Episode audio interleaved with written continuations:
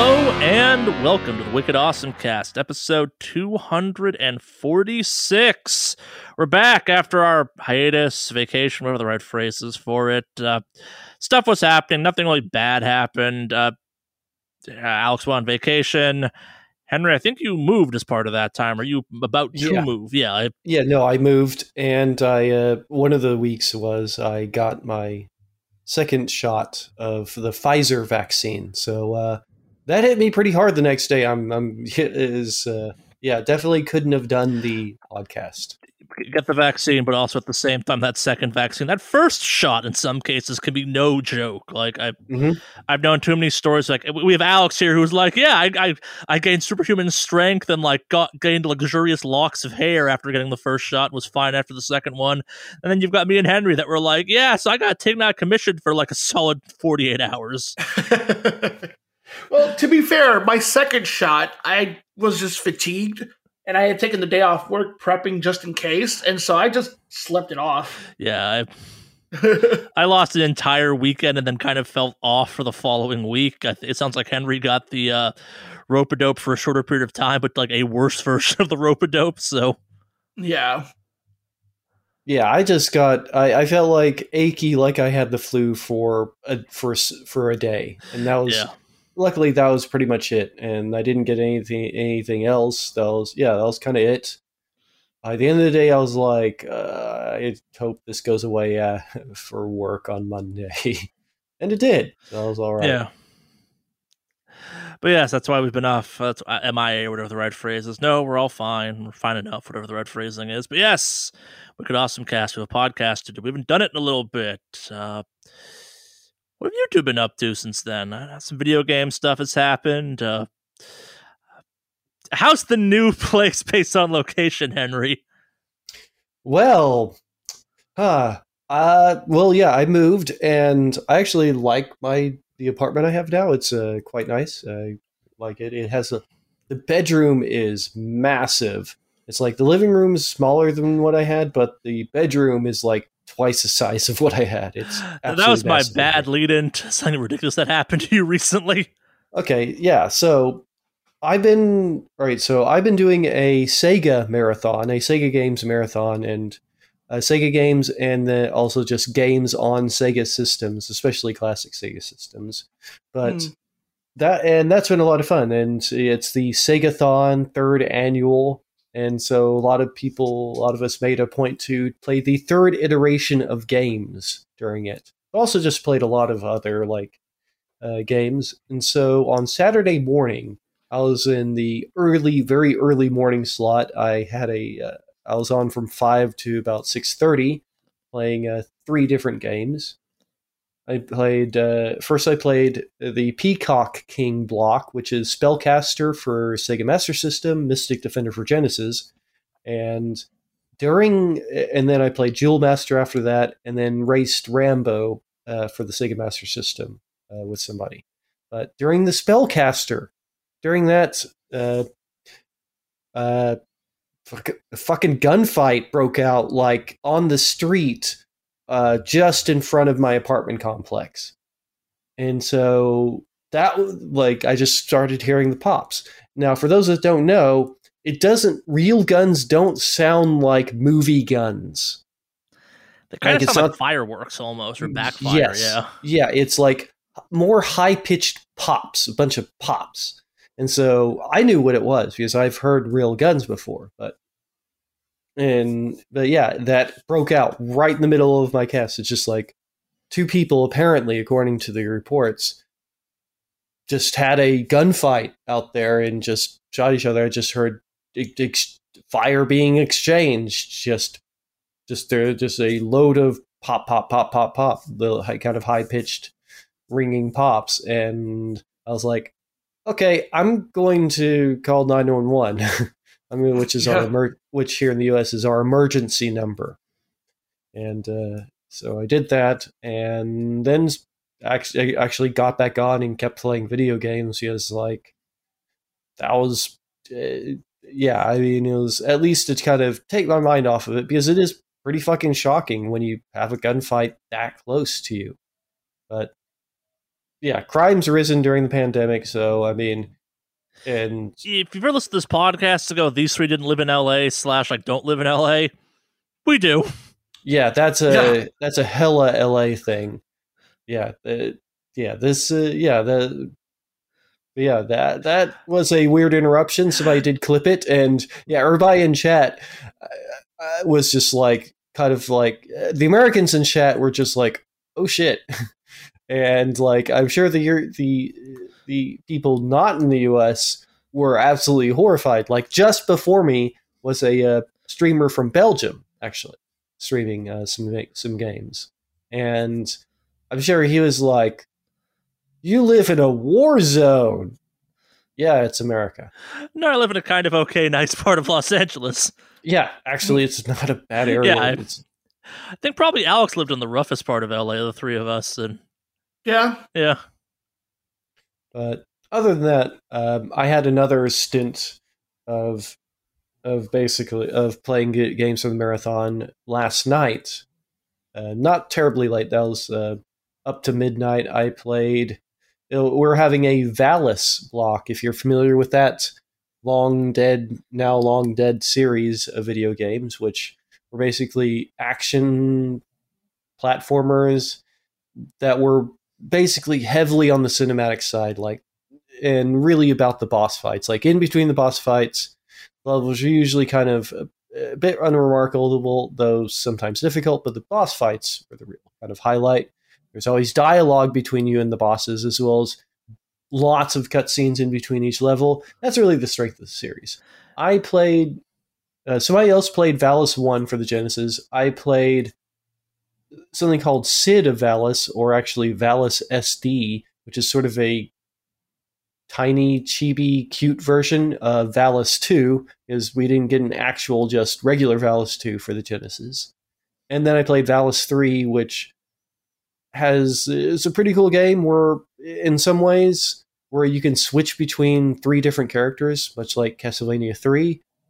It even has like a whip-wielding character and a magic-using character. So, yeah, definitely not a Belmont and definitely not Sypha. And then what's that? Well, I was going to say, when Henry's not telling you, it was a knife fight erupted in the middle of his apartment during this stream. Yeah. To keep his theme up. Yeah, right? Yeah, no. So fortunately, that stream went without a hitch. And then I finished it off with Elysia Dragoon, which is possibly one of the best action games on the Genesis. It was a late game on the Genesis, but really fantastic game. I may have talked about it before, but essentially you have lightning, like your main attack is homing lightning that kind of charges up over time. And the other major mechanic is you have pets and that can attack. But in any case, yeah, I played a lot of games in the Segathon. I played many games. I played 7, I guess. I was also kind of glad that I actually managed to finish Sid of Valis, SD Valis, on stream. I wanted to at least manage to finish one game on stream and not just like give up on everything. But yeah. I've been just extraordinarily busy. So with the move, I had Dr. Jim helping out with the move, as well as a few other friends. And outside of my refrigerator, moving my refrigerator, it went without a hitch. It was the refrigerator is a big one. And the thing about Los Angeles is apartments, like flats, apartments, they don't come with refrigerators, generally speaking. They don't have a refrigerator already inside. I don't know why. It's just that's an expectation. So someone who's lived a bunch of places in the U.S., I have a 50-50 kind of luck with that one. Like half the time it's I don't want the refrigerator that came with this place, even if it does come with one. Is that really that much of a thing that most places come with fridges? Yeah. Every other place I've been in, like every other state practically I've been in where most apartments just have a fridge in there. They aren't otherwise furnished with anything else, but usually they'll have a fridge. Yeah, my my first apartment when I moved up to Oregon had a fridge. So, yeah. This just baffles me because the fridge I have out in my garage, which has been the fucking all-star appliance of all of COVID, like saves my ass every time something weird happens. It's like I had to buy it from my old place, but it's also like the most reliable thing I've ever owned. And it's like, you shouldn't be good, but you are. And I love you for this fridge. Yeah, I have a good fridge. It was kind of given to me by a previous roommate who just definitely wasn't going to take it with him to New York. But yeah, I love this fridge enough that if I ever moved like significantly and could not bring it with me, there is a conversation that would be had about like, are we sure we don't want to bring this fucking MVP ass fridge? But yeah, that's definitely a thing. And moving the fridge in, luckily moving out was the harder part because I live upstairs. Used to live upstairs, but moving back in is definitely easier because no stairs. Well, just like couple of steps up to my apartment. That's it. But yeah, that went fairly smoothly. But I've just been like way overbooked. I've been doing so busy the past like month basically. I've just had no time to do anything. And finally, like this week is just going to be far freer. I'm going to have an actual like free time. Today, I still got a few things I need to do, but not as pressing and not as time-consuming. So I'm kind of looking forward to that after this podcast, actually having a day where I don't just have a bunch of obligations and things I've kind of promised to do. But but that's kind of my good summary of like my 3 weeks or so. Where I've just been busy. I've been so busy. I've hardly played any games other than on the Segathon. I didn't even get to practice them really. That didn't help out. But yeah, I just been so completely busy. I've just had so much stuff going on. So yeah, but I guess that's a good summary of everything that I've been through in the past couple of weeks. Yeah, that getting the shot. I got the shot on the same day as moving, but I made it a point to try to move before the shot, just in case it would have affected me afterwards. But in any case, yeah, that was my couple of weeks. How about y'all? That's a pretty good couple weeks for video games in Charlie Land. So Destiny got a new expansion. It's decent so far. I like Splicer. The Vault of Glass just actually opened up the day before we recorded this podcast, so 2 days when this goes up. I got to duck into that. That brought back some fun nostalgia. It's really fun seeing that thing that has indeed changed technically, but not that much from the old Vault of Glass, just fucking wreck the Destiny community right now. Because everyone's like, oh, I've done Vault of Glass. And you had people like me sitting there going, did you do Vault of Glass year one of Destiny 1? No, why? It was different. We were kind of overpowered by the end of that game. Well, I did an Age of Triumph. Yeah, there were differences then, too. Okay. I did not do all of it. I've not completed it yet, but it has all the nostalgic feel of it. And if you did Vault of Glass back in the day, you kind of understand what you're getting into now. And the young ones that did not do Vault of Glass now don't. And it's really funny because they get frustrated. It's like, it's an old raid. It can't be this hard. Raids were harder back then. Well, like, but we all joke about how, like, raids were harder back then. The people that were soloing that one boss, that one raid, it was doable. But that was like one dude that had like 1,000 attempts. That was the problem with the Destiny community back then. It was people like, oh, you can totally solo this. No. This guy that's streams Destiny for a living can totally solo this. You, who keep down a day job, cannot. Yeah. But, Destiny happened. Season of Splicers is fine so far. I'm having fun with it. The seasonal activity is good. There's some coolish guns. I'm not sure how I feel about the seasonal exotic we got, but that's whatever. More importantly, though, Odyssey came out for Elite Dangerous. That's the next big upcoming expansion for Elite Dangerous. You can walk on planets now. It has, keeping up with my luck of games that are problematic for lots of people, but not me, I've had a lot of fun with that. I've had some of the frame rate issues, but also I was kind of expecting those because my rig is starting to get a little bit long in the tooth in certain categories. I I think I'm starting to look at, like, okay, but actually, do I upgrade the graphics card at this point? Because the rest of it's still solid and fine, and that would definitely change some of my kind of life problems at that point. But at the same time, I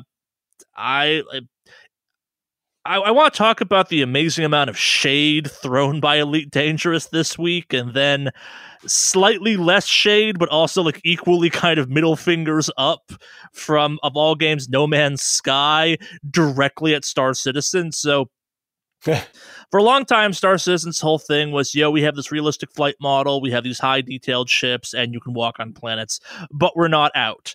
Elite Dangerous now has all of that, and you can walk on planets, and there's an FPS mode, and it's fun, and it's out now. It's not in some weird pre-alpha nightmare mode. It's a thing you can play right now as full release. The reviews right now for Odyssey are indeed mixed, as they should be. It's still leaning hard into that whole, like, yeah, it's fucking empty out in space and not a lot of new things happen. When you find something cool, you feel cool. And that doesn't change the fact that in the game's persistent universe, there's now a bunch of moons and planets that I am the first fucker to have walked on. So if you ever walk on my planets ever again, I will hunt your ass down and murder you. Those are my planets. I walked on them first. That's how Elite Dangerous law works. But if you find them, the chance of you finding any of them, they're all shithole planets. They're all just absolutely terrible. No interesting features, nothing cool about them. Trying to find... I'm now on a mission to have stepped on as many planets as possible. There are entire solar systems I walked on, every single walkable planet in that thing, just to say I could. And now that I'm over that, I'm now looking for... you know, ones that are worth walking on. And that's the Elite Dangerous rub at that point, where it's like, oh, it's another ice world. You want to walk on it? Yeah, but no. I've seen some cool stuff, though. The walking thing has been neat. I've done some xenobiology research in it. It's comparing it to Star Citizen's scope of what they're trying to do with that, it's very limited. It's arguably even limited compared to, like, No Man's Sky, because you can't build anything, but it's also the right level of... I think what Elite Dangerous' whole beauty was, it's really about the ships, and if it's not in the ship, it's very limited to, like, okay, what could you actually do in this situation? Like, no, you can go out there, you can take samples, you can raid bases, and you can shoot people in the face. That's what a human outside of a spaceship can do in this universe. None of this, like, oh, I'm going to digistruct a building and build a mech suit. No. You go back to your ship and you leave the planet. That's what you're going to do. You're going to walk around, take some samples, open some bases, kill some mercenaries or whatever, raid a base, and then you're going to fucking leave like an adult and go back into space for another 3 hours where you find something else worth landing on, kind of thing. And that's the loop, and I'm digging it. I'm back to Elite Dangerous, got my HOTAS out, flying around.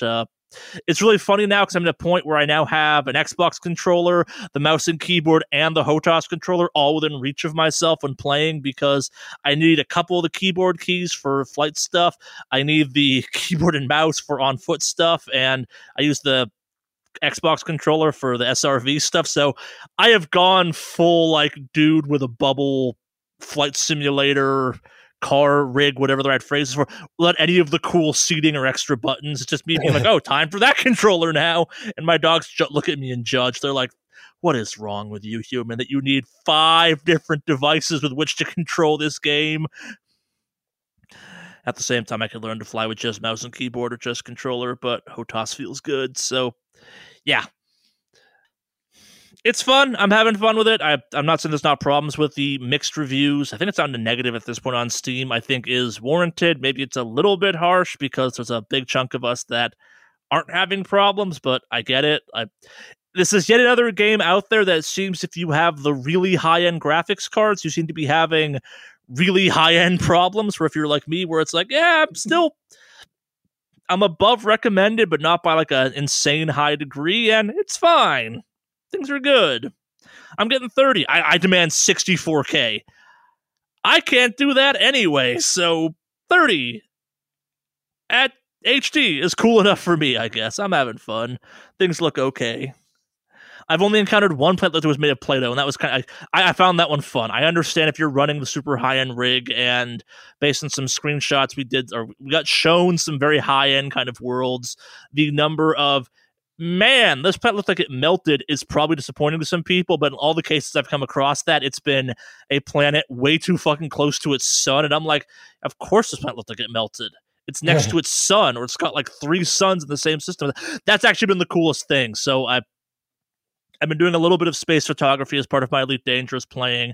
I did not take a picture of this because I didn't think to at one point. So when I play that game, I'm typically just way the fuck out there. I don't really engage in the combat stuff of the trading game. I do the space exploration stuff because it's fun for me to map and find new planets and all that jazz. I found a system that had 5 suns, and the planets were stuck kind of in the center of a couple of them. Whoa. And landing on those was a pain in the ass because gravity fucks you up. But more importantly, when you're on them, it's just light sources from every direction. You can get some really cool photos with it. And I was having problems with the photo mode at that point because it keeps messing with some of my other controls. But yeah, like, so in this case, I managed to land, got out, and I was walking around. I'm getting heat damage because it's way too goddamn hot, but it's like a sun in front of you, a sun above you, a sun behind you, a sun to your right, and a sun to your left, and you're like, oh god, no wonder there's no life on this planet.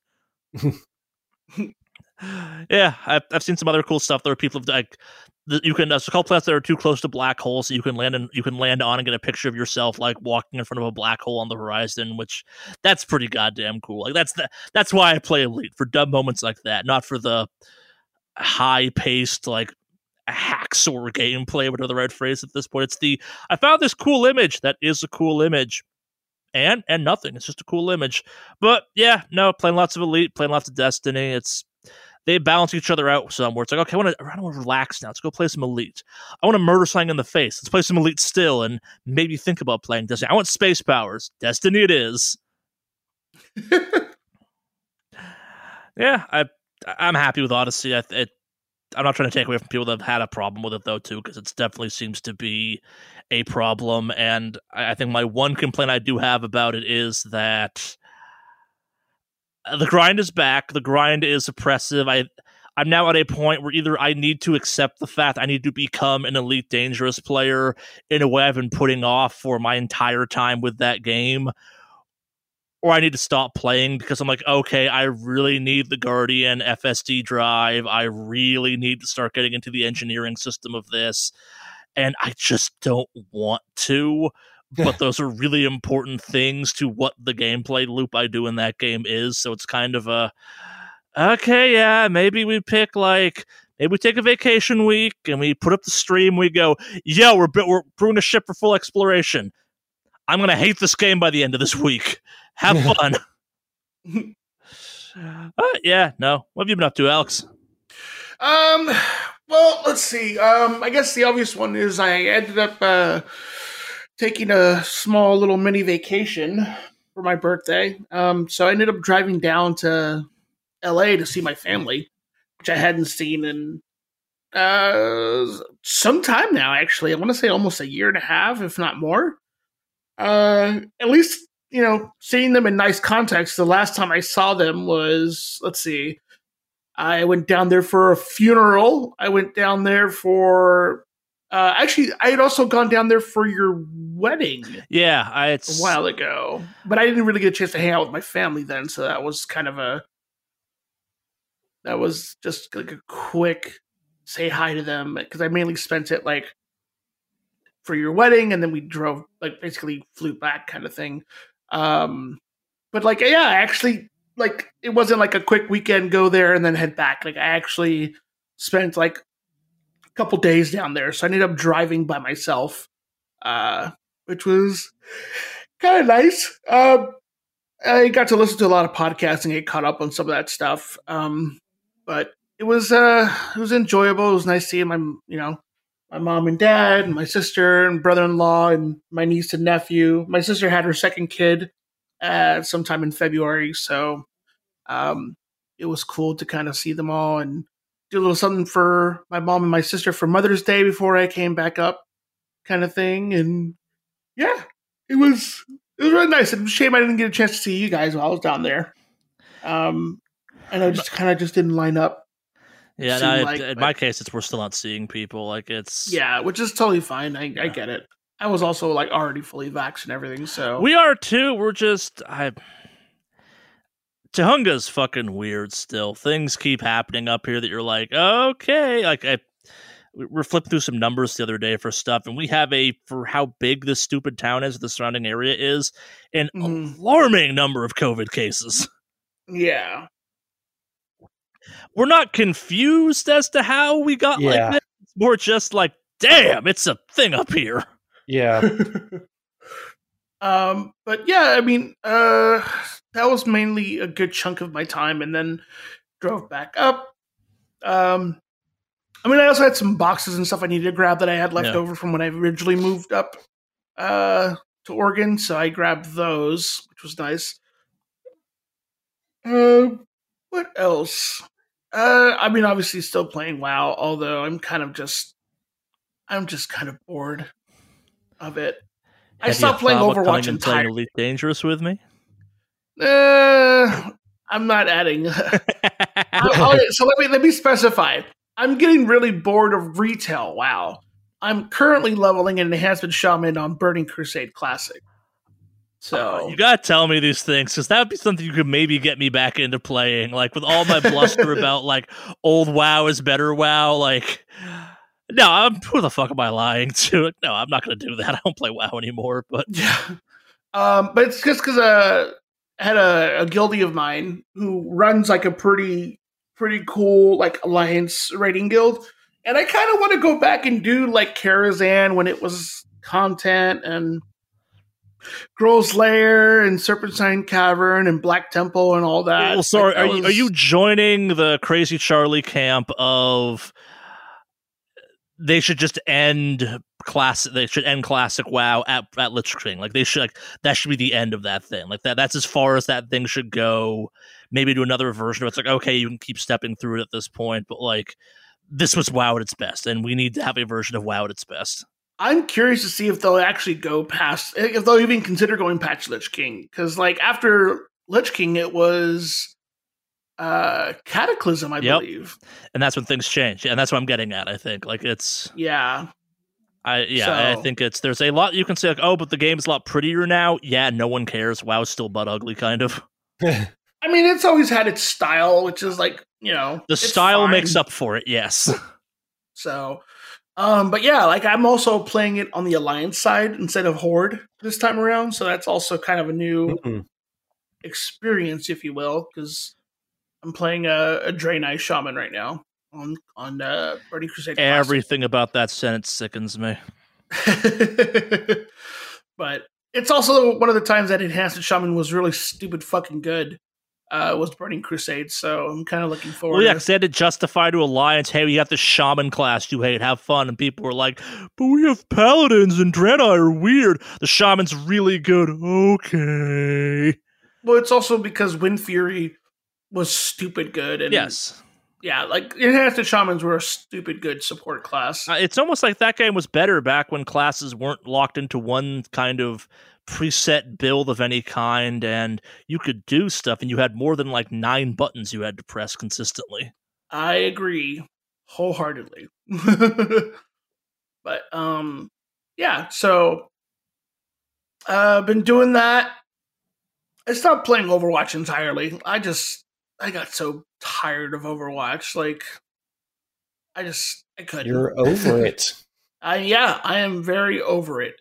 I have been playing You've been playing Elite Dangerous. Yes, you heard it here now. He's playing the space sim with me. No, I have him. No. So I've been playing 7 Days to Die. I don't know if you guys have seen that. That's a survival game, right? Yes, it's kind of like survival zombie Minecraft. Is what I like to call it. Yeah, kind of. But like the thing is, like every 7 days, there's a zombie horde you have to survive that comes through. I mean, there are like zombies that are naturally spawning in the areas, and in towns and all that stuff. But like every 7 days, like there's a huge horde that happens through the night of the game that you have to live through. So nice of the zombies to give you a schedule. Yeah, it's pretty neat. So. It's actually been kind of nice. My friend is hosting a server on one of his computers, so we have like a a server that's constantly running so we can always connect and continue kind of where we're at kind of thing. So the answer may be just, dude, video games, shut up about this. What is the justification given for why the zombies only show up every 7 days? Like, is it just a wave of zombies that slowly, like, has to turn real bad? It's got shit handling after it blows past your base or something? Like, or is it just, dude, it's video game, shut up? I don't know what the reason is. Because there's even like a crazy ass thunder weather storm event kind of thing. I hope it's just like, I'm hoping now it's like, yeah, this storm has to turn and shit like that. I was making that up, but that's fantastic that they go like full in on it. Yeah, like every 7 days, like legit, the skies turn red. Like it's this whole thing that happens with it. So it's not like it's just, oh, zombies show up. No, it's like the sky turns red. There's a huge like weather storm, like thunder and lightning and all that. I know nothing about the game. Is there like lore diggers or anything like that that are trying to find the exploits for this? Like, are there groups of players that are out there going, okay, there's like hints in the game as to why the zombie thing is happening? I guess, like, is there a meta plot or meta narrative to this game about why the zombies are happening? Is it biblical shit? Is it like, you know, there's one pissed off dude in a cave being like, my zombies will teach them to fear, Norman? I have no idea. I actually have not looked into the lore side of things. The game is still, I think, in development right now. Fair enough. The lore may not be there yet then. Yeah. But, I mean, it's pretty cool because, like, I mean, like I mentioned, the whole, like, quote-unquote Minecrafting of it. There's a whole crafting system in the game. Plus, like, you can go digging around for, like, all sorts of ore and explore, like, abandoned buildings from towns that are generated kind of thing. Yeah. Like, it's pretty neat, I have to say. But it's definitely one of those things you play with a bunch of friends. And so I've been having fun with playing that. So it was that's been fun. What else have I been playing? I started streaming some more again, but then when I got back from vacation, I haven't started again. It was nice to kind of just be disconnected for like a lot of stuff for a while. Like, when I was on vacation, like even when I got back, I legit was just pretty disconnected from like even getting on my computer for like a week afterwards. Like it was just kind of nice to chill. So, but that being said, I plan on streaming again, but, we'll see. I was also getting a chance to play, Bloodstained again, which was really fun. And I actually streamed that on one of my off raid nights, which was nice. So, but yeah, beyond that, I haven't really been up to much else other than we're getting some sunlight up here, which is really nice, and then it's cloudy again today, so I got to do some yard work, which was really nice. Job, Mr. I'm getting sunlight. That's like that's a big deal. Yeah, it is. But like, yeah, I was able to get some nice sunlight, and then so I got to do some yard work and get all that done, because it's always like, okay, I'm going to do some yard work this weekend. Oh, it's raining? Well, I can't go out there and motherfucking lawn. So, yeah. But, and then of course, you know, we've been doing tabletop with Negative Modifier and all that stuff. That's been fun too. Yeah. So we're between seasons right now, so we'll have something coming up in the next week or two once we get up and rolling again. Yeah. Yeah. Delta Green has been a lot of fun, actually. I have to say. So the nightmares are real. Yeah.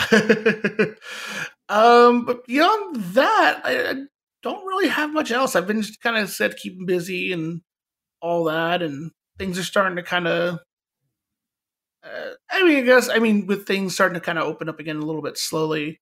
It's nice. I mean, I'm already fully vaccinated, so I'm happy about that. And my family is all vaccinated, so I'm happy about that.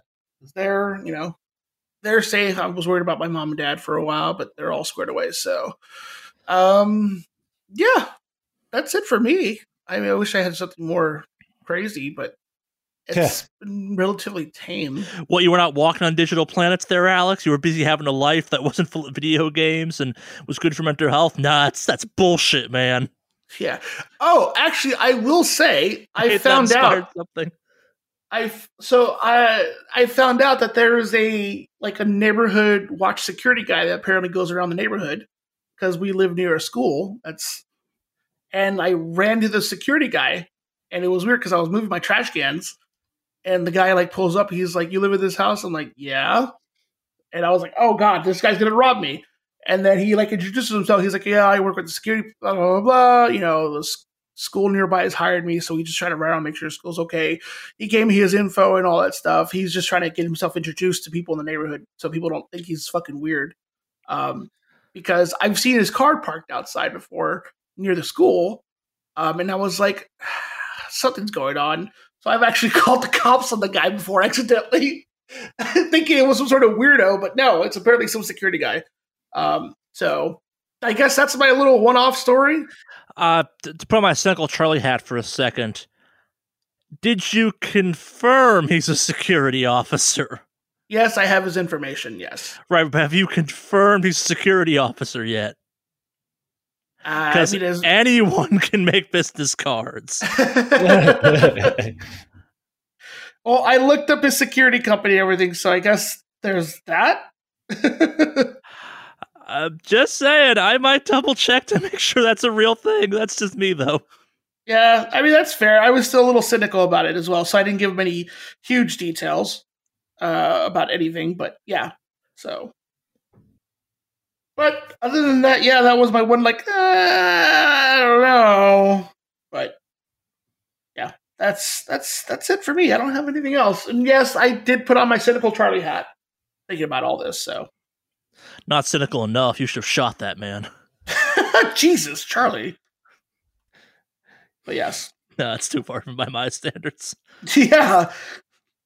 Yeah, yeah, that's it for me. I think it's... Should we dive into it now? Yeah, we got some stuff. Some news happened since we've been kind of off. This is not a comprehensive list of everything, just kind of the quick highlights and then the major highlights, because we have a couple major highlights that happened while we were off not doing this podcast. Some of it actually seems like it's superfluous now. It's like, ah, fuck it, who cares?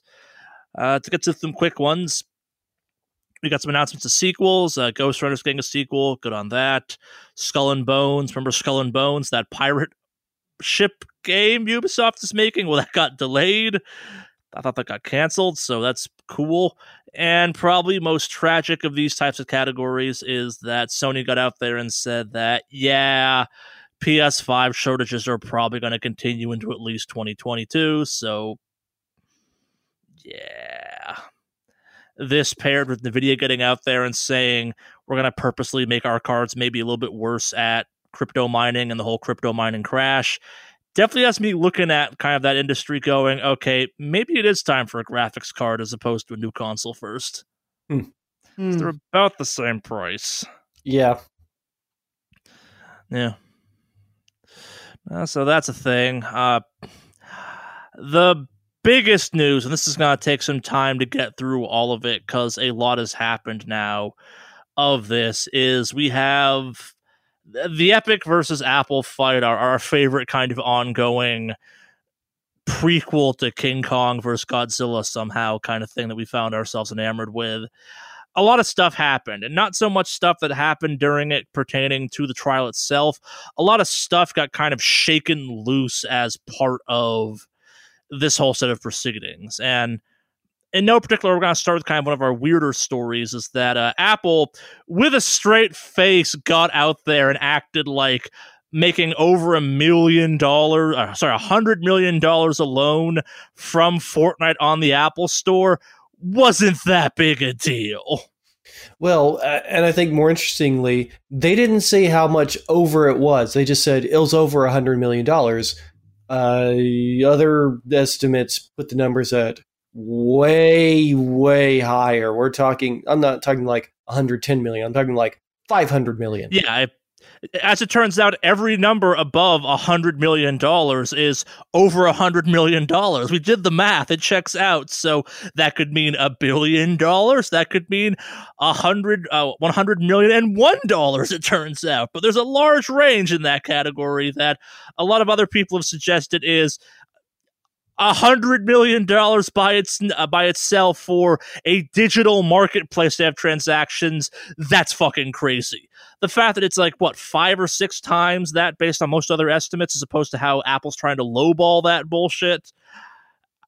That's a lot of money. That's a GDP of a country at that point, hypothetically. Yeah. Jeez, yeah. This is also a reminder that Fortnite is a dead game that no one cares about, and we're not sure why Epic's making a big deal about this. Stop talking about Fortnite. No one cares, obviously. Yeah. There's a lot to step through on this one. The stories get weirder and weirder. Like, this is a court case that involved the phrase "What's a Kotaku" being said in a legal setting, which I think is one of my favorite nothings out of this. Because really, what is a Kotaku? What the hell's a Kotaku? Yeah. That was a question, a legitimate, we're paraphrasing at some, but that was a question that was asked, I think it was by Apple's legal team at one point, because they didn't think to do any research into what the fuck a Kotaku was. Congratulations, you're terrible at discovery. If you put it in your search browser, you'd take you there. I think even Safari will get you there, hypothetically, Apple. It's like the first thing that comes up on a search. Like, how could you fuck that up? Yeah. Apple just seems so, like, completely out of touch and in so many different ways. That does not fucking surprise me even a tiny bit, that they're just, like, completely oblivious as to, like, what is really one of the major video gaming websites on the internet. Like, how could they not know about it? They must literally live in a digital cave of their own making. And it's so weird because sometimes, like, Apple has their moments where they're like, okay, like they're like really good about like doing some like user privacy stuff sometimes, which is like, all right, that's cool. Like with some of their iPhone stuff, like, okay, even though I'm not a big iPhone person, I respect it. But then they do shit like this, and it's like, what the fuck? I kind of building off of this, like this is the same court proceeding at one case that a lawyer for Apple thought it'd be a good move to look at Tim Sweeney and go, can you identify which one of these things is a PS5? Now, I don't know how Tim Sweeney spends his time, but I bet he knows what the PS5 looks like, and we now have legal documentation that says, yeah, he did. He also knows which one is the Xbox Series X and which one is the Nintendo Switch. Yeah. Other people that know what these things are include my dog, my wife, random children I could ask questions to on the street because I live near a school. Like, most elderly, I think, might even know this question at this point. Most high-end eBay bots probably can answer this question for you at this point. But again, not quite sure where Apple is going with this one. But yeah, we now have proof Tim Sweeney knows what a PS5, an Xbox Series X, and a Switch looks like. They even tried to make it weird. Like, they didn't, like, put any cool color schemes on or anything. It's just like, is this a PS5? Yes. Is this not a PS5? No. Is this like that weird-ass Chewbacca defense they're going for? Clearly, my client knows what a PlayStation 5 is. Therefore, he can't be predatory against Epic. Apple moves to dismiss this whole case. Yeah, I think it's one of those ones, like, the argument they were going for is to establish Tim Sweeney has no idea what the fuck a video game is anymore. And that may indeed be true, but I have fairly kind of video game illiterate parents. I think if I put a PS5 in front of them and said, is this a PS5? Or like, can you point to the PS5? They'd get it eventually. There's a number on it after all. Yeah. Yeah, it's... it didn't actually say which lawyer it was, whose lawyer it was that asked him. Yeah, not clear. I mean, I'm assuming Apple because it seems like an Apple move at this point. But yes, well, sometimes they also do that. A defense, like somebody's attorney might have to do that. It establishes like, no, I am a video game person. I do play the video games and am hooked in enough to know what a PS5 looks like. Yeah, it's just the fact we're having this conversation at all is just bash your head through a wall, crazy. Moving on from that, you want to talk about Epic Store's porn problem? Or lack thereof? What? So again, keeping with just the hits rolling on this one. So recently, Epic now offers itch.io through the Epic Store. And I now understand why Epic just didn't put itch.io games on the Epic Store, because this reason makes all the fucking sense in the world. So... Apple, because so you can download itch.io through Epic. We talked about this in the past episode. It's a cool thing. It, in theory, gets itch.io to a lot of other indie into a lot of people's hands.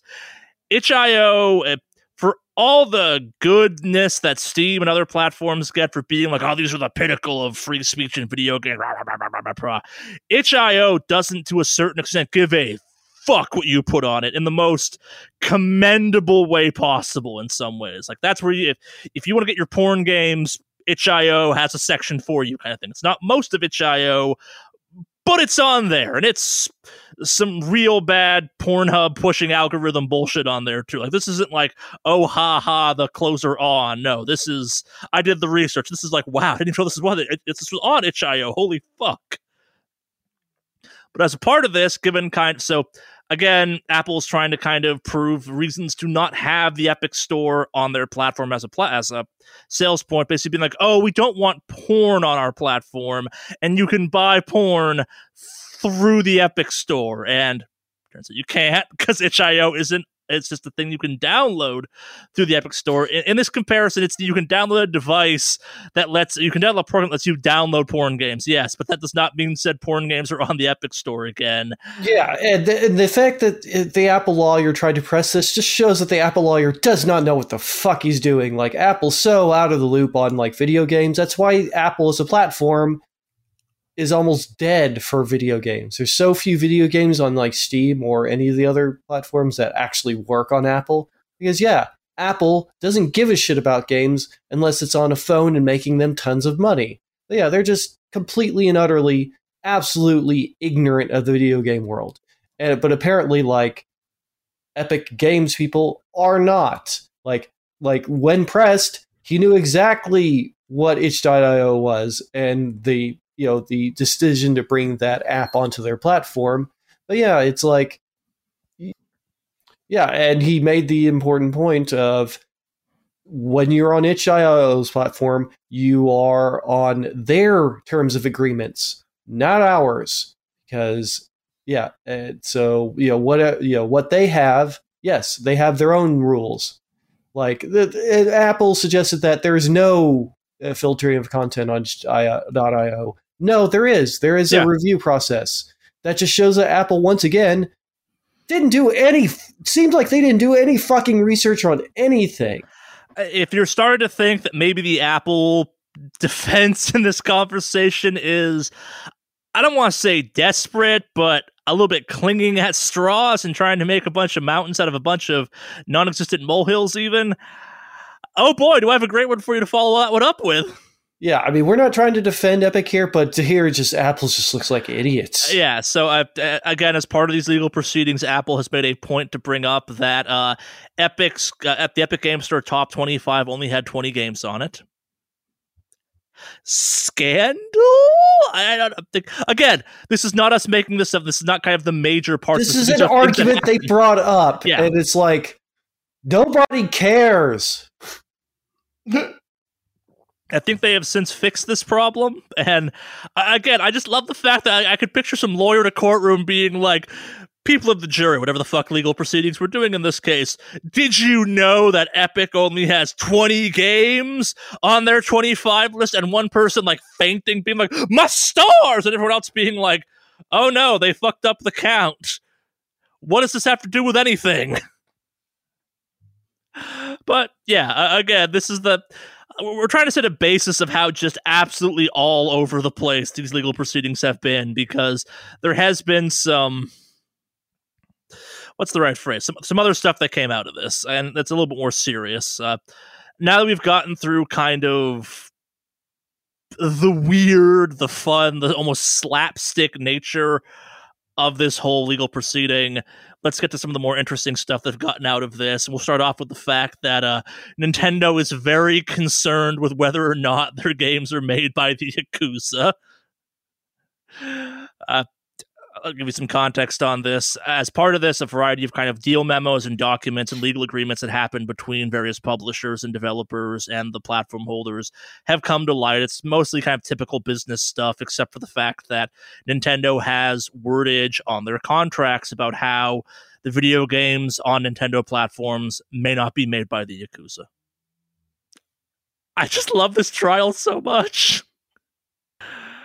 Just so much. Yeah, I mean, it really, I mean, it increasingly does sound like Apple's really just clutching at straws. They don't have a lot here that's good arguments. Epic Games seems to be much better prepared for this court case. Like, Apple doesn't seem to know what the fuck they're doing. They seem completely out of their, which is weird because Apple's like a very, very large corporation that makes a lot of money.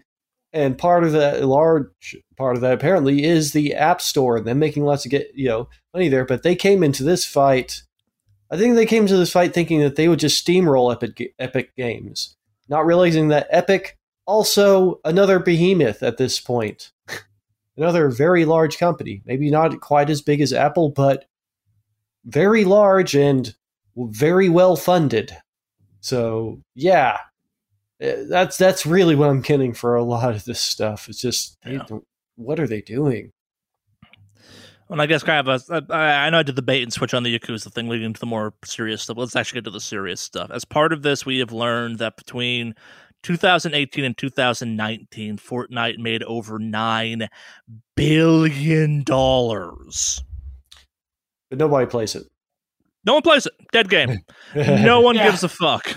Dead fucking game. Now, that's across kind of all of the various Fortnite platforms. The unification of that game has been a good call. Like, it's a very profitable game, it turns out.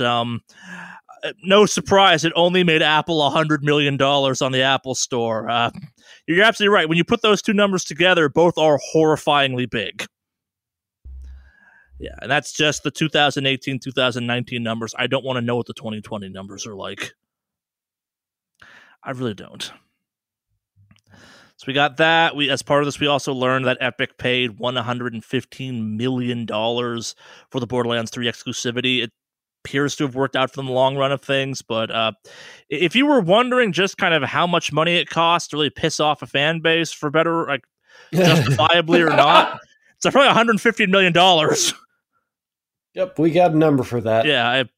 Oh, that's fucking great. That game doesn't even fucking care if it's successful at this point or not. It made its money up front. Yeah, I'm assuming Epic has made all that back by now. Like, that game sold just fine, even though I wasn't a big fan of it. But, we've also learned that Epic spent over roughly $1 billion for exclusives for the. So we've talked in the past about how we got some of the numbers for how those kind of breakdowns work, those free games we got access to as part of their whole early access program thing. Well, yeah, again, to repeat that, they spent over $1 billion on that. We also got some weird breakdowns where in some cases it was pay by purchase. In some cases it was you got paid X amount of money. I think like the strangest number, I think, was like For Honor came to that thing and they paid Ubisoft like $665,000 total for that thing. Really telling you how much Ubisoft values For Honor, if I remember the numbers correctly. This is all stuff you can also go dig up. Like, part of what is happening is a variety of documents have been released as part of this, and they're just wild in some ways. Like, you don't see these types of hard numbers, just kind of factual statements in the video game industry like this, well, ever, really. This is all kind of behind closed doors weirdness, stuff you hear stories about or nothing's ever confirmed, and for the first time in a long ass time, we just have full-on confirmations of all of it. We also have we got deals that kind of break down the whole, I think it was 2 years ago now, when Epic kind of managed to strong arm Sony into adding Fortnite crossplay to the PlayStation. Turns out it wasn't so much a strong arming as it was a very bizarre math equation that if the PlayStation platform's percentage of Fortnite was kind of highly represented on that platform, they want a cut of that overall money, and that then became the kind of roadmap to all the other crossplay games. So again, if you're wondering if Sony changed their minds on that one, they did, because they finally got the math to work in their direction and people agreed to do it, kind of thing. As part of also this whole weird proceedings, Epic has been trying to get Xbox, and I think succeeded by now. Like, by the time we're talking about this, it's already happened. But yeah, you can now play Fortnite free to play truly on the app, on not the Apple Store, on the Xbox, as far as I remember, based on stuff I've seen lately. So this has been a fucking wild ass ride of various people getting brought into court and Apple then being angry at them. Again, like, if you want to read some stuff that really just paints Apple thought this was a slam dunk, as Henry was saying, and just is getting gnawed across the floor in a legal way, deep dive into this. We don't have time to go into all the weirdness that is this thing, but yeah, you've got Sony looking bad. You've got a variety of companies and kind of the weird video game business deals coming to light through all of that. You've just got Apple asking fantastically dumb questions. Have you two been following this as closely as I have been? Because I just find this thing absolutely fascinating at this point. Not really, to be honest. Like, it's really, I catch the funnier ones or the more interesting ones that happen. But yeah, it's, you know, what we've mentioned all along is like, we don't care if these two giants knock each other out. Yeah. What we really actually care about is if they knock everybody else out in the process. Like, we care if this case affects other developers, and especially smaller developers that don't have billions in their bank accounts. Yeah. Ditto on that one, pretty much. But yeah. I do want to mention this. One more thing about it. Apparently, Apple was surprised to learn that Microsoft doesn't really make a big profit on their console hardware. Like, that's actually, if they knew anything about consoles or even computing or electronics in general, they would know that there is not much of a markup. Yeah, that shit gets sold at a loss with some frequency, especially at launch. Yes. So that's common. That's something like average person on the street might actually be aware of. And Apple apparently was completely like flabbergasted. They couldn't believe it. And they couldn't believe it to the point that they're like, this witness is lying. No, like, if you know anything about the hardware industry, which, you know, like, not everybody marks their shit up 10 times like you do, Apple, you assholes. I mean, everything on Apple, you know, of course, Apple makes a lot on their hardware. They mark it up like crazy for the same shit you can get, you know, like, not Apple, for like a third of the price. They mark up. So, of course, I guess they would be surprised that, oh, you don't make money on your hardware? Yeah, that's the way everybody else works, Apple. Welcome to, like, reality and knowing things that happen and things that people are just generally aware of. Like, holy shit, Apple doesn't know what the fuck they're doing here. Like, I think they really thought that they were just going to roll into this Epic and just completely destroy them. No, they came into this apparently not having done a goddamn tiny bit of homework. Like, holy shit. Apple seems completely out of touch with reality. It also just kind of feels like it's, oh, we operate this way, so everyone operates this way. No, you operate this way because you have a weird cult of personality built around your company.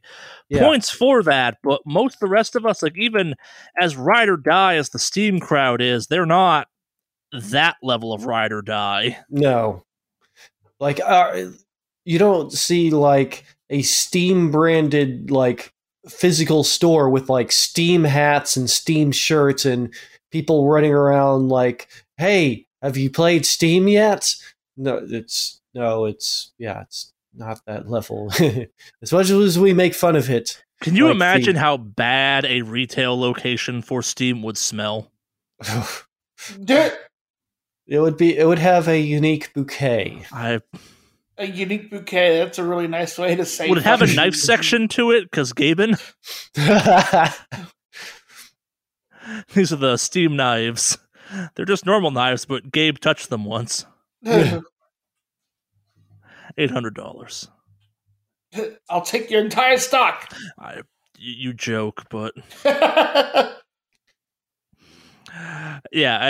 If any of this has caught your attention, you feel like deep diving into this, we highly recommend you go check out more of it. There is so much more that we are not lawyers and therefore cannot get into kind of the legal aspects of it, and there's only so much we can prep for these types of things. But yes, we encourage you to go check this out. It is fascinatingly weird to kind of dig into this thing. And oh God, it's just, this is the type of shit you hope someone's going to write a book about eventually, because what you're seeing legally, it's nuts. Like, this thing deserves a movie in some ways at this point. Like, not like a good dramatic movie. Like, I want this to kind of be like a Seth Rogen kind of comma dramedy where you get to still have the "Sir, what is a Kotaku?"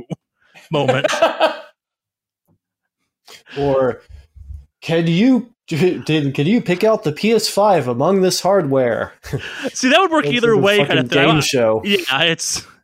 There's a version of this story where someone does it correctly, like has the right level of esoteric, like absurdist aspects where every time they ask something real dumb, like you're right, like that moment in court history should, like, they drop into a game show of like, can Tim Sweeney point out which one's a PS5?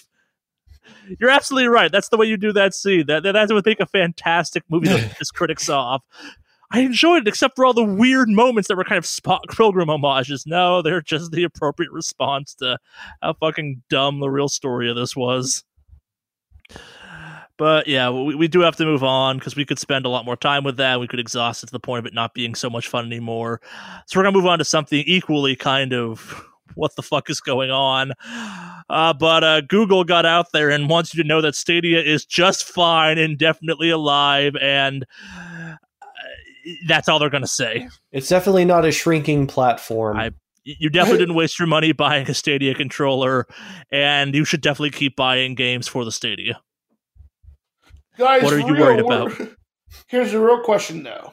Can what's his name from Apple identify the Stadia?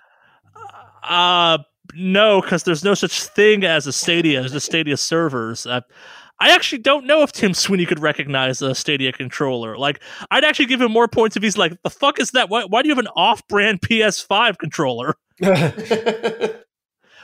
Who left this weird Xbox controller? That's a Stadia controller, sir. A what?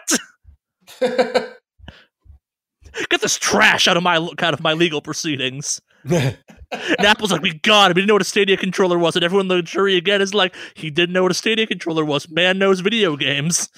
I almost picked up one of those Steam controllers that were like on sale for $5. Yeah. I didn't in the end because I have literally no use for it. Have you ever touched one of those weird things? No, I have not. I still cannot get over the fact that, like, and I stand by my weird description of this, and I've never done this, so I have no, like, kind of context for it, but, like, holding that thing with your fingers into it, it feels like you're trying to gouge someone's eyes out with your thumbs. Is it soft? Weirdly soft or something? No, but it's, like, it's deep. Like, it's, you really are cupping into it in the weirdest way possible. Like, it's not, like, crazy deep, but, like, it's got this weird, like, powerful grip feel to it. Like, I liked that about it. The rest of it, I was kind of, this thing is not for me, but like the weird amount of like, I'm gonna break this thing in half with my man's strength and you hold that controller was kind of cool. Huh. But that's neither here nor there. Moving off that, we got some Sega news. They got out there and announced that apparently they do indeed own other IPs than just Sonic that people like, and we should expect more news on that in the near future. They showcased they didn't say it this way, but their press release basically was, yeah, we probably own Jet Set Radio Future. We should do something with that. Yeah, they also mentioned things like Space Channel 5, Panzer Dragoon, Virtua Fighter, Shinobi. Yeah. Which, well, they said dormant IP. Streets of Rage isn't dormant. Streets of Rage 4 came out not long ago. Yeah. But yeah, the other ones definitely. Well, I mean, there's a res version on, you know, modern. Yeah, but modern computers. There's not been a new res in a long time. Like even the new VR res, which is cool as hell. I would still like a res 2, a fun official res 2. I think a Jet Set Radio, a new Jet Set Radio would be fun. Like, especially with, like, you know, modern level of technology and games. As someone who has crowdfunded a lot of really shitty games that were like, we're channeling Jet Set Radio Future, and that was all that you needed to get me to cough up $10 to help you fund your game. Yeah, agreed. Yeah, no, I'm like say really, no. Like a good, well done Jet Set Radio radio would be fantastic. I would take a not half-assed PC remaster of both of them. Oh yeah, that would also be cool. Yeah. I have Jet Set Radio on my Steam account, but it's bad. Fine. It's not terrible. I think I don't know. It just didn't add anything, really. It just seemed like we just ported this. That's it. The one I want's two, because that's one I'm more nostalgic for. It's got some stuff, and that one's I think the emulators for that thing are so busted it's basically unplayable because of the scaling or something. But yeah, no. They listed Soul Hackers as well. Ooh, as it turns out, Sega, in its long history of being a video game company, made other games than just Sonic and Aliens: Colonial Marines. Yeah, they listed Soul Hackers as well, which. I have that game. That's a Saturn game, and it's from the Megami Tensei series. But yeah, that's actually a really, really difficult game. Like an absolutely difficult, complex game. Anyways, kind of stick with the same trend of that. The folks behind the Yakuza franchise and Judgment got out there and announced that, we're doing another Judgment game. It's called Lost Judgment, and also the Yakuza franchise moving forward, that's going to be turn-based, but if we're going to kind of keep doing these open-world-style games, there are going to be new stuff, and I am just fine with that. I'm fine with Yakuza being weird and wacky, because that's what that game was best by at the kind of end of it, and if they want to keep doing these kind of serious open-world exploration stuff, I could do some non-Japanese crime games. Cool. This one, Judgment's still kind of crime-related, but it's no longer you're the Yakuza.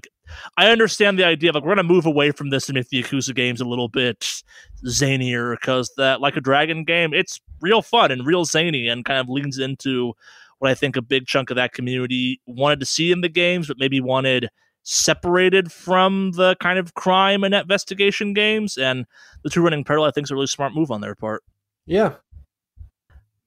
I need to go back and play more of Judgment, I guess. I never finished that thing. I enjoyed my time with it, but apparently that thing just gets fucking bonkers by the end of it. So I want to see that bonkers. Like, in a grounded way, like, just say, like, it starts off with, like, okay, here's a straightforward thing, and by the end you're like, and now we have to go fight the Japanese Ministry of Crime, and you're like, okay, fuck yeah, I'm in. So you mentioned something confusing earlier, Alex. You're playing WoW Classic. Mm-hmm. Are you in the Burning Crusade? Because I thought that didn't come out till June 1st. So it's the pre-patch right now? Gotcha. So you can level up. You have that time to, like, level up either, like, your Blood Elf or a Draenei up to 60. No, I remember that. It was the pre-order bonus, I guess, or something, technically, for when that thing first came out. Either way, Burning Crusade goes out again, or goes live again, whether the correct phrase is, June 1st for the WoW Classic crowd. You were not prepared. Say hi to the Naga for me. A wasted race you can't play as. Yep. Make Naga a playable race, you cowards. But, yeah, no, in hindsight, it's real weird they didn't add Demon Hunters way the fuck back when with their Crusade or Burning Crusade, but enjoy your WoW Classic. People sure seem to be having fun with that. Have the numbers flipped, or there's now more WoW Classic players than WoW retail players yet? I don't know, but I know during this time we were off, they did a thing where they were showing how much retention Blizzard had, and apparently they lost almost 50% of the player base recently since their since the release of Shadowlands? Yeah, or I think just overall. Did we talk about this on that? Did it happen when we were off? Yeah, it happened when we were off. I think it's been overall losing engagement. People, yeah. They're hemorrhaging with all Blizzard games. They've lost about like 40 something to 50% of their like total base of players. Yeah. Period. Yeah, well, I mean, when you make a lot of completely just ridiculous decisions, that can eventually, and I'm not talking about, their political stuff, I'm just talking about game-related stuff, just decisions about games. Yeah, you tend to drive some people off, and they're going to want to play your games. That's a thing that happens. Yeah. Trying to find Plus, the you have more numbers. Big names fucking leaving. So yeah, I mean, that's also a thing that not a good look when, there again, like I said, you don't have to necessarily put that much weight into like when somebody leaves a studio, it leaves room for somebody else to move up, other people to rise. But in the case of Blizzard, it's like there are a lot of people who are sort of the heart of Blizzard have moved off. And I think Jeff Kaplan is really the sort of cap on that one. It's just like, yeah, that's That doesn't look good. That actually looks real bad. Yeah. And it's crazy because a lot of these guys are like essentially starting new studios after they leave. Yeah, like, they're leaving to retire and give somebody room. They're leaving to start a new studio. Yeah. Yeah, I mean, that's the thing. It's like, and it's been well documented. And I've seen articles about this even coming up more recently about how Blizzard still just works its employees to death. Like, just drives them into the ground. I've known a few people who've worked for Blizzard, and yeah. I would personally never work for Blizzard. I don't care how I see they have job openings all the time, and I have zero interest in that. We got some numbers, I guess I should dig some up. So it went from, they had 32 million players to 27 million players. It's still a lot of players, but that's a step down. Yeah. Considerably. Yeah. And apparently this is all kind of on the heels of them announcing they're still having players are down, money is up, so... Well, it's because they're loading more and more stuff with bigger microtransactions. Well, that's what I'm saying. I think it's like... Yep. If you wanted to point to maybe a reason people might be leaving in a more accelerated rate than they previously have, that seems like a good call. Yeah. Yeah. I know we didn't have time for it this week, but we won't even get into the crazy bullshit recently with their Burning Crusade microtransaction bullshit. No, we're here. Let's get into it. This is kind of our Burning Crusade talk. Let's get into it. Yeah, this is the time. Okay. All right. So, with Burning Crusade coming out Classic, people were wondering, well, what's going to happen to the OG Vanilla Classic? Well, OG Vanilla Classic servers are going to stay. But if you wanted to clone your character so you can move it to a Burning Crusade instance and still keep your Classic character, Blizzard is going to charge you $30 per character originally for something that they already do at the PTR server for free. Mm. But they're going to charge you $30 per character. Not like your count and they move everything over. Per character. Wow. And, yeah, and that's on top of their like digital or their like Burning Crusade package, which you can buy, which has amount for retail and Classic, some game time, and a bunch of other little things here and there, like, you know, digital things, but like, which I think varied between like $39 and $69, which is like essentially the cost of a new game, but it's all just digital. Actually, I was going to ask, what's the maximum number of characters you can have on one server? I believe the old cap back in the day was like 10, but most people didn't play 10. They had maybe like, I mean, I was hearing people have like 3 or 4 characters. And so just to move those 3 or 4 characters and with all the gold and stuff they have, you're looking at $120. Yeah, that's the number I was trying to get to, I guess, trying to figure out what an average, like, okay, if we're going to do this, how much money are you going to cough up? Well, and let's just even say that it's just everyone's moving one character minimum. That's $30 a pop originally. So people got really pissed off and kind of talked about like how that was bullshit. And eventually they brought it down to $15. Mm. But I have a feeling, and like with most people who are kind of cynical about this shit, is they were aiming high and settled with 15, knowing that like, yeah, we can get away with 15. But like, they were going to say, like, maybe we can get away with 30. Like, one of those just kind of pushing the limits. So, yeah. Oh, and mind you, remember the Digital Deluxe package I was talking about that gives you all the special items and stuff? And a character boost? It doesn't even fucking include a transfer for a character. Wow. Transfer service is totally separate. Yeah, Blizzard. So, yeah, it was, because we're like, well, I mean, you get a boost, okay, that's fine, but you have characters you worked on in Classic, you want them to move on to Burning Crusade. Oh, never mind. That's not even included in that special package, so, yeah. So, there was that. But I mean, honestly, like there's a lot of stuff that came out recently, especially with a lot of the big like hardcore WoW people who were even like This is real dog shit. And the sad thing is we'll do it because like the players will do it because this is the game they play.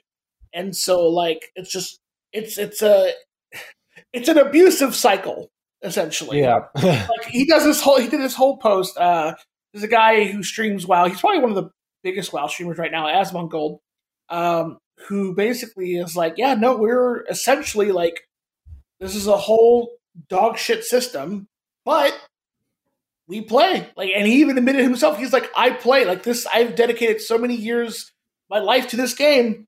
Like, I know this is fucking horrible and I know it sucks, but I'm going to pay to move my characters over anyway. Like, yeah, because like, that's the game I've invested years of my life in. Like, it's just a weird fucking cycle. So, but yeah, it's just funny. Like, you know, they talk about how they're trying to preserve Burning Crusade, or they're trying to preserve Classic to be just like Classic's supposed to be. But one of the bugs that's currently exists in the game for Burning Crusade is cross realm battlegrounds and raids and other stuff right now, which was never a thing in Burning Crusade. Cross realm shit was not a thing because server identity was a huge deal back in the day. That one I get, making the change for the remaster, whatever you want to call it, Classic, but at the same time, it's like, no, people wanted Classic. Like, leave it at Classic. Yeah. Well, part of the Classic experience is that server identity. Yeah. Like, when you ran a raid with someone and you knew they were cut, like they were a fucking ninja looter, you never played with them again. Oh, no, yeah. Like, if you had a friend that played a different server, you stop being friends with that person, basically. It's like, one of us has to change. Who's it gonna be? Yeah. Yeah, so. But yeah, it's just, it's Blizzard being, or new Blizzard being new Blizzard. It's just, it's been shit. And it's probably gonna continue to be shit. And it makes sense that all these dudes are like leaving fucking leaving Blizzard to start their own studios. Like, we've talked about this extensively in the past, the whole concept. And when we joke about it some, but like, at what point does it stop being Blizzard Activision and just being Activision's World of Warcraft? Yeah, yeah. At one point, you know, are they just going to finally just dispense with Blizzard seeming like another entity and just say, no, it's just a development team within our company. Essentially, it feels like that, or it's been like that for a long time now. Yeah. Like, I feel it's just Blizzard in name only. And like I've said it before, and I'll say it again, I wouldn't be surprised if in the next couple of years, I would say even one or two, they just get rid of the Blizzard name entirely and just make it Activision and just run with that. Yep. I mean, at this point, it's like, yeah, they're getting, it's so far removed. I mean, it's a ship of Theseus. Or it's Theseus. Yeah, Theseus, yeah. Ship of Theseus is a situation where, yeah, I mean, eventually can you still call it Blizzard when nothing that made it Blizzard even exists there anymore? And I'm not even just talking about, you know, people leaving. I'm just talking about, like, the entity that was Blizzard, this well known for how having been, you know, very fan-friendly and creative development teams and, you know, what they were known for, like, that's just been chipped away at to just money-making machine. That's really what it just feels like now, just money-making machine. It's not to say that there aren't passionate people that work there. Obviously there are, but it's not the same beast, not even close to the same beast it was, even like, you know, 15 years ago. Mm-hmm. Yeah, so that's Blizzard right now. Look forward to Burning Crusade out June 1st. If you're still playing anything Blizzard likes. One day. Yeah. Moving on from that, we got something actually a little bit more fun and happy and upbeat. So there is the Video Game Hall of Fame. We have the 2021 inductees. So the induction process for this is a little bit strange, because sometimes it's franchise and sometimes it's game representing a franchise and sometimes it's a specific game for specific game reasons. And That's subjective, and I'm totally fine with that because I think it makes sense in context. I've never seen one of these that I didn't kind of partially agree with, I guess, in some way, shape, or form. But yeah, so it's the Video Game Hall of Fame. It's located in New York, apparently. I thought it was Ohio for some reason. I might be getting myself confused. Where's this list? But yeah, so it's just 4 games that made it on. There were more games on the larger list. So the larger list was StarCraft, Farmville, Where in the World is Carmen Sandiego, Pole Position, Microsoft Flight Simulator, Call of Duty, the original one, Animal Crossing, Guitar Hero, Portal, EA Sports, I think it's FIFA Soccer, International Soccer, Tron, the arcade game Tron, and the little Mattel Electronics handheld sort of football game. But and your winners are Where in the World is Carmen Sandiego, StarCraft, and Animal Crossing. And Microsoft Flight Simulator. Sorry, I missed Microsoft Flight Simulator. Yep. Those are your 4. And so for the record, this doesn't disqualify games from getting re-added at a later date. It's just these are the ones they're adding this year. Kind of like how the WWE has kind of a weird rolling system. And I think most Hall of Fames have a similar thing where it's just not your time yet. Yeah. But yeah, definitely I think these 4 games deserve it. Where in the World is Carmen Sandiego, a long-running educational game. That was a great game. I remember playing that, actually. Yeah. I'm glad it's getting some recognition in this category. It's rare to get an edutainment game that I didn't just suck ass. Yeah, and I played Where in Time is Carmen Sandiego as well. I mean, there are different iterations, but definitely that one was fun, it was interesting. You got to learn about different locales as you played it. That was kind of the point. And yeah, as a person who still plays Assassin's Creed more for the historical part than for the actual gameplay, I definitely appreciate that addition. As much as I love Carmen Sandiego, I can never forgive it for giving a bunch of acapella fans a reason to hold on hope. The game show. Yeah. The game came first, right? The game show. Oh, yeah. The game came way first. Yeah. Yeah. Yeah. I will say I'm surprised that, among the list of finalists on there, how the fuck did Portal not make it on there? Just, they're trying to get... I mean, there's a large backlog. I mean, you notice these are... A lot of older games and systems were included in this list. Yeah, so. That's true. I mean, Guitar Hero is also another one I'm surprised. How did Farmville end up on this fucking list? Okay, so we all shit it's actively historical on Farmville, but, it's historical. Yeah, I don't like money. Farmville, but I think it's money. It's also one of the first Facebook games. Think about what Facebook now is compared to what Facebook was like back in 2010. Totally different beast. I'm not sure we're saying Facebook back then was fine, but compared to what's become, it was just slightly different. Yeah, yeah. Or maybe not even slightly. There was differences.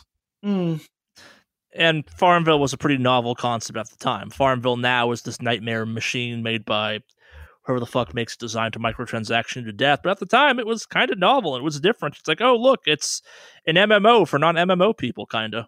Yeah. What I'm saying is, Alex, it's the World of Warcraft of Facebook. Touche. It'd be the Matrix Online, but you can still play it. Oh, I have a Matrix Online story I have to share with you at some point. Fair enough. Yeah. We probably should have talked about this while we were talking about the whole Epic versus Apple thing. Epic thing. I'm not sure I butchered that in some weird way. But so Sony is also now being sued by people over restricting its digital game sales to the PlayStation Store. So I totally forgot about this, but previously you could go into a variety of retailers and just buy a code and then go to Sony and download that game. Apparently that got removed at some point. I don't remember using it all that much, but apparently it was a thing, and it's been taken to legal case on this one. This happened 2 years ago, and it's a class action lawsuit against it. It's a proposed suit. I'm not sure it's been totally put up so far. It's weird, though, because I'm not convinced this actually went away, because I feel like I've done this somewhat recently, because I've definitely bought stuff through other retailers and then put a code into Sony, and got my stuff, but maybe there's more details to this than I'm giving it credit for. But it's based off of the same idea as the Epic versus Epic lawsuit, which is that there's a monopoly going on. It's a little bit different because, you know, you can buy Sony games other places. It's just not a digital game, hypothetically. But at the same time, the argument then comes into more prevalence when you bring up the fact that the PlayStation 5 has a digital-only version, so maybe there is more precedence for this. But then also it becomes the Apple Store topic of, wow, this is kind of the only place to buy things for this. Mm-hmm. That's a problem. Yeah. Yeah. More on this as it unfolds, for better or worse. Where to go from here? I guess because we're kind of referencing back to the Epic versus Epic one. eBay is getting out there and saying you can no longer buy adult games through eBay from a legal kind of due diligence standpoint. This makes a lot of sense. From a perceived censorship standpoint, or kind of an argument of what you can and can't buy on eBay, because we all know you can buy shit on eBay that you were not supposed to buy on eBay right now if you tried hard enough. It's a little kind of head scratchy. Yeah, I understand the sort of legal reason why, you know, there's no guarantee that any user on their platform is old enough technically to buy adult material. And by adult, they mean pornographic. Yeah. Like it's just I don't know. It's silly because, like, you know, what's also what I would consider adult material? Murder simulators. So, yeah, it falls in the same category as the last year has brought in, at least where we're at in Los Angeles, a world of liquor delivery to your house via like takeout services. And mm-hmm. I don't think I've once been carded as part of that, like, and especially because it's just leaving it at your door. I've ordered some stuff where I'm like, wait, if this had been a thing I could have done when I was 16, oh God, the world would have been different. Yeah, right? But of course, you know, there's, you know, larger arguments around that of like, what is the age where you should be able to drink or consume, you know, pornographic material? Like, yeah. It's like, I don't know. But in any case, it's just, I understand why they're doing it, but it's still just sort of the older, of censorship situation of like, you know, what's appropriate, what's not, why is murder fine, but, you know, pornography isn't. No. It's like one of these two things doesn't result in people being dead. Like as the essential part of it. So yeah, but yeah, in any case, yeah, it's kind of silly. Yeah. But anyways, moving on from that, we got some THQ news. A sentence I don't say all that often because THQ does not exist really anymore. Yes, they kind of exist and they're back, sort of, whatever. But so, Embracer, parent company to THQ, has had a lot of talks about acquisitions in the last year. And we're not talking like a lot, like, oh, 10 or 20, which I think one acquisition talk is a year is still kind of a noteworthy thing. 10 or 20. Yeah, you probably take notice of that. We're talking 150 plus various conversations. We're not talking just be like picking up the phone, being like, yo, you want to get bought, like real sit down meetings where stuff was assumably prepared and coffee was made and like COVID rules were questioned about how they went about doing that kind of thing if they were indeed in person. Talks. So yeah, it's pretty massive. That's a huge amount, and they say that they're also in late stage talks with at least 20 of those companies that they've been chatting with. So they're definitely looking to just buy a chunk of the industry. Yeah. And we've been reporting on a lot of companies that have been doing this, you know, notably Tencent, that's been buying stakes, not necessarily outright buying companies, buying large stakes in many companies. And a lot of this kind of, it doesn't sit well with me, to be honest. I think it's different if like the acquisition is more of a, we're going to be your publisher and, you know, marketer, but you just kind of do your own thing, which that's actually pretty common. That's actually, I'd say, even, you know, maybe more common than just outright buying a company and controlling them. You buy the company, let them make money for you, and you take care of kind of production and marketing for them. But yeah, sometimes I don't like the idea of monopolies. I doesn't sit well with me, to be honest. You know, I don't, you know, again, we're not lawyers here or economists, but I hope that it is more of a case of we're taking more like what Apogee apparently is looking into and other companies have already been doing, where they're just sort of like, we'll take care of sort of the non-game development stuff for you. You just sit there and make games. Yeah. It's kind of what Sony and Microsoft and I guess Nintendo do to a certain extent too, because they have their first party studios where you remove some of the business aspects of that whole nightmare and let artists do artist stuff. But yeah, it's not necessarily a bad trend hypothetically on paper, but like everything on paper, it's never actually as it plays out on paper. So yeah, we shall see how this one ultimately winds up going. And last but not least, this week we got some Take-Two news. Got some fun numbers. So this is for this most recent year, right? 2020? Yeah, 20. Well, for the year where, if you know about fiscal years, they end in March. Where taxes happen. Yeah. Which, that makes sense in light of taxes. At least in this country. Yeah. Yeah, so Take-Two's past fiscal year, they netted themselves a cool $3.4 billion in revenue. Not too shabby. That's whatever. Take-Two makes a lot of money. They own some very successful video game developers and have various fingers in various pies, whatever kind of thing. It's the fact that 87% of that came from digital sources. That's not just digital downloads or digital purchases. That's in-game currencies. That's support. That's expansions. That's all that stuff. Again, 87% of 3.4 billion. Yeah, the microtransactions market is massive. Oh, yeah. And even as a small developer, you kind of have to think about the idea of microtransactions. I don't see them as, I'm not seeing them as inherently this bad thing. Oh, microtransactions are bad. No, like they're going to be very good things. I mean, especially let's say you're a smaller developer and you only have so much time to develop a game and you want to put it out there for sale. And then, but now with the idea of microtransactions being a thing that people will spend money on, you can put out your content in parts and like say, all right, we're going to add new stories later on. We're going to add new whatever.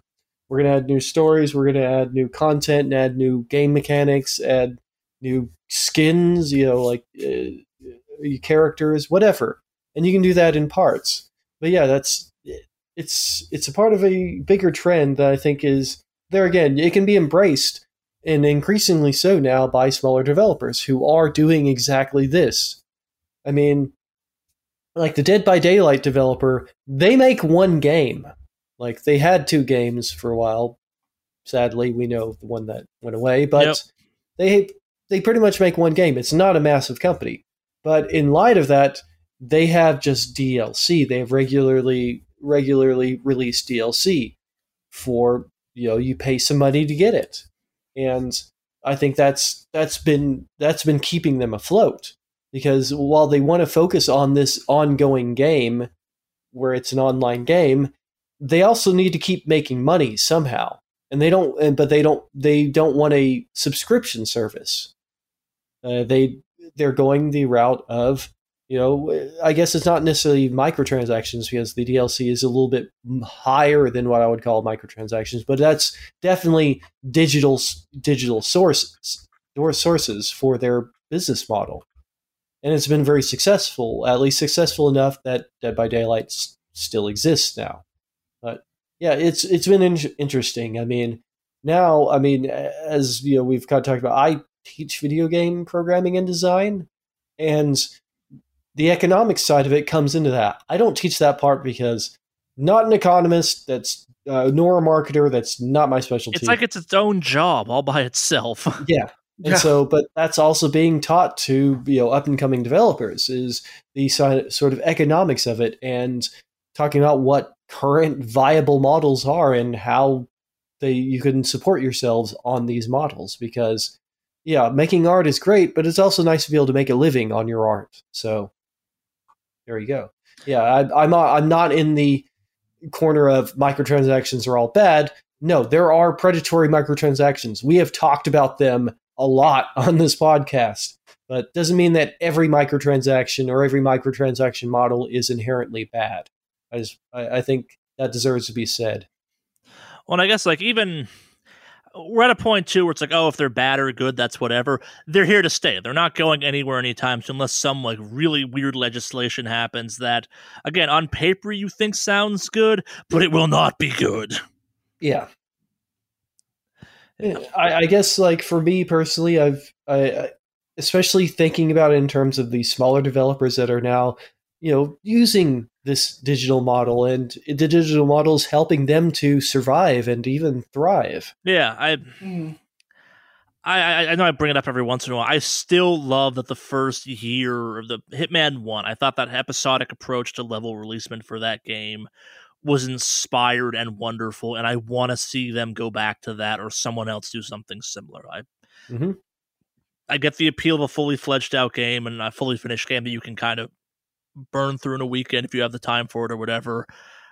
But I really do think that for certain games out there, you can get a lot more out of it, and your community like might have a reaction initially, but they'll come to enjoy it in their own way. There was just something magical about that year of Hitman where it's like, oh shit, new Hitman's out, gonna go play more Hitman. And that was fun and different, and it gave you time to breathe and enjoy each level, which I think the previous releases did.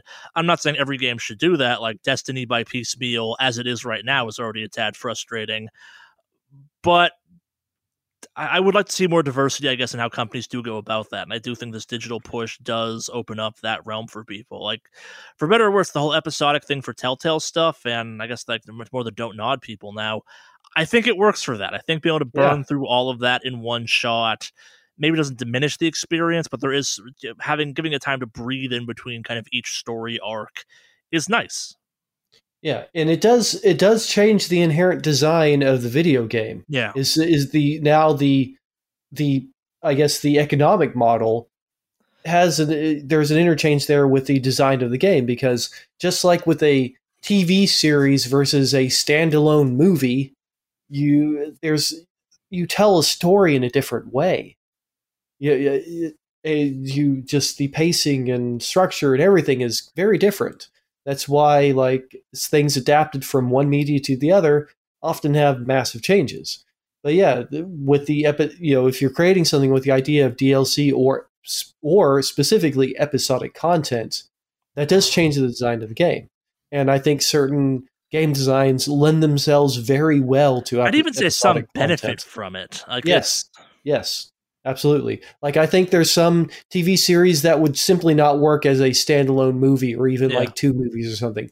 The story works much better in episodic content. Normal, less swath approach in next week or so, as we normally do kind of thing. But, I'm sorry if I seemed a tad vague and all over the place for this. We had a lot to burn through in a very short period of time. Normally, we'd probably spend like an entire news segment talking about that Epic thing, because holy fuck, is that weird? And the same way we'd talk about, the Sony thing, we would probably spend a lot more time on if we just weren't burning. It's been a weird couple weeks in video games. Yeah. Yeah. Well, that being said, we do have an email in from Jeff. He's concerned about you, Alex. Oh. He's very concerned about you. So I think that's actually kind of interesting based on what we talked about involving Blizzard in this podcast. But again, wickedawesomecast@gmail.com. Send those emails in, et cetera. You know the deal by now. We're reachable. This one comes in from Jeff with his typical, what's the right phrase, reverence to our professionalism. Hello, fuckers. This is a goddamn intervention. After Alex's recent railing against Overwatch, releasing all employees who matter at Blizzard are leaving and becoming a WoW refugee and a Final Fantasy, it is goddamn time to put the World of Warcraft bottle down. I don't see how Blizzard is hurting you and your relationship around. Don't you see how Blizzard is hurting you and your relationship around you? Don't you see how you use it again and again and again and it never makes you feel better? Just that's long since passed. God, WoW is long. A good WoW is long gone. And even if it came back, the price is not worth it. You need to go through the program thing that will help helps ex-cult members. You can start small, pick up a single player game, or find multiplayer games to hang out with people. Cool new games are coming out every day. We love you and care about you, Alex, and don't want you to be hurt anymore. We believe in you. And you need this thing, Jeff. Fantastic. Made funnier by the fact we talked about how, like, even the WoW community is aware they have a problem. Yeah. No, the WoW community is completely aware of this. But as always, there's no war, bossing say. Yeah. God, that's a good reference in this case. Okay, I know we ask this question every once in a while in jest and kind of like, oh, ha, ha, like, oh, we're having fun at Warcraft's expense. Like, assuming WoW runs for the foreseeable future kind of thing. Like, do you think they're ever going to end this? Like, I know it's like, why stop the money train if the money train keeps rolling kind of thing. But, like, is there a point at which point do you think, wow, they finally go, okay, fuck this. We can't keep doing this anymore. Like, we need to put an end to this thing. It's time for WoW 2 or something else. RuneScape still exists. Yes, I know. And I think RuneScape exists because RuneScape was set up fundamentally differently than WoW is, and RuneScape's not owned by Activision. Yeah, true. Well, I think the only time we'll see it leave, personally, is when it stops making them money hand over fist. Yeah. That's pretty much going to be it. Well, I guess that's what I'm asking Alex. Like, he's actually in the game, kind of having experiences. Like, do you, like, yes, the Realm versus Realm stuff kind of patches the hole on this one, but, like, does the game feel more empty than it used to? I guess, like, obviously I'm not saying it's a hollow shell of its experience. It obviously is. It's World of Warcraft, but do you feel when you're playing that game the decreased populations? I guess, like, you've shifted guilds a couple times in your life because of such things. My understanding, like, do you? I'm not saying are you watching the game die in slow motion, but, like, are the things we talk about in context where it's like, yeah, 10 million people stopped playing that fucking game. Do you feel that shit when you're playing it yet?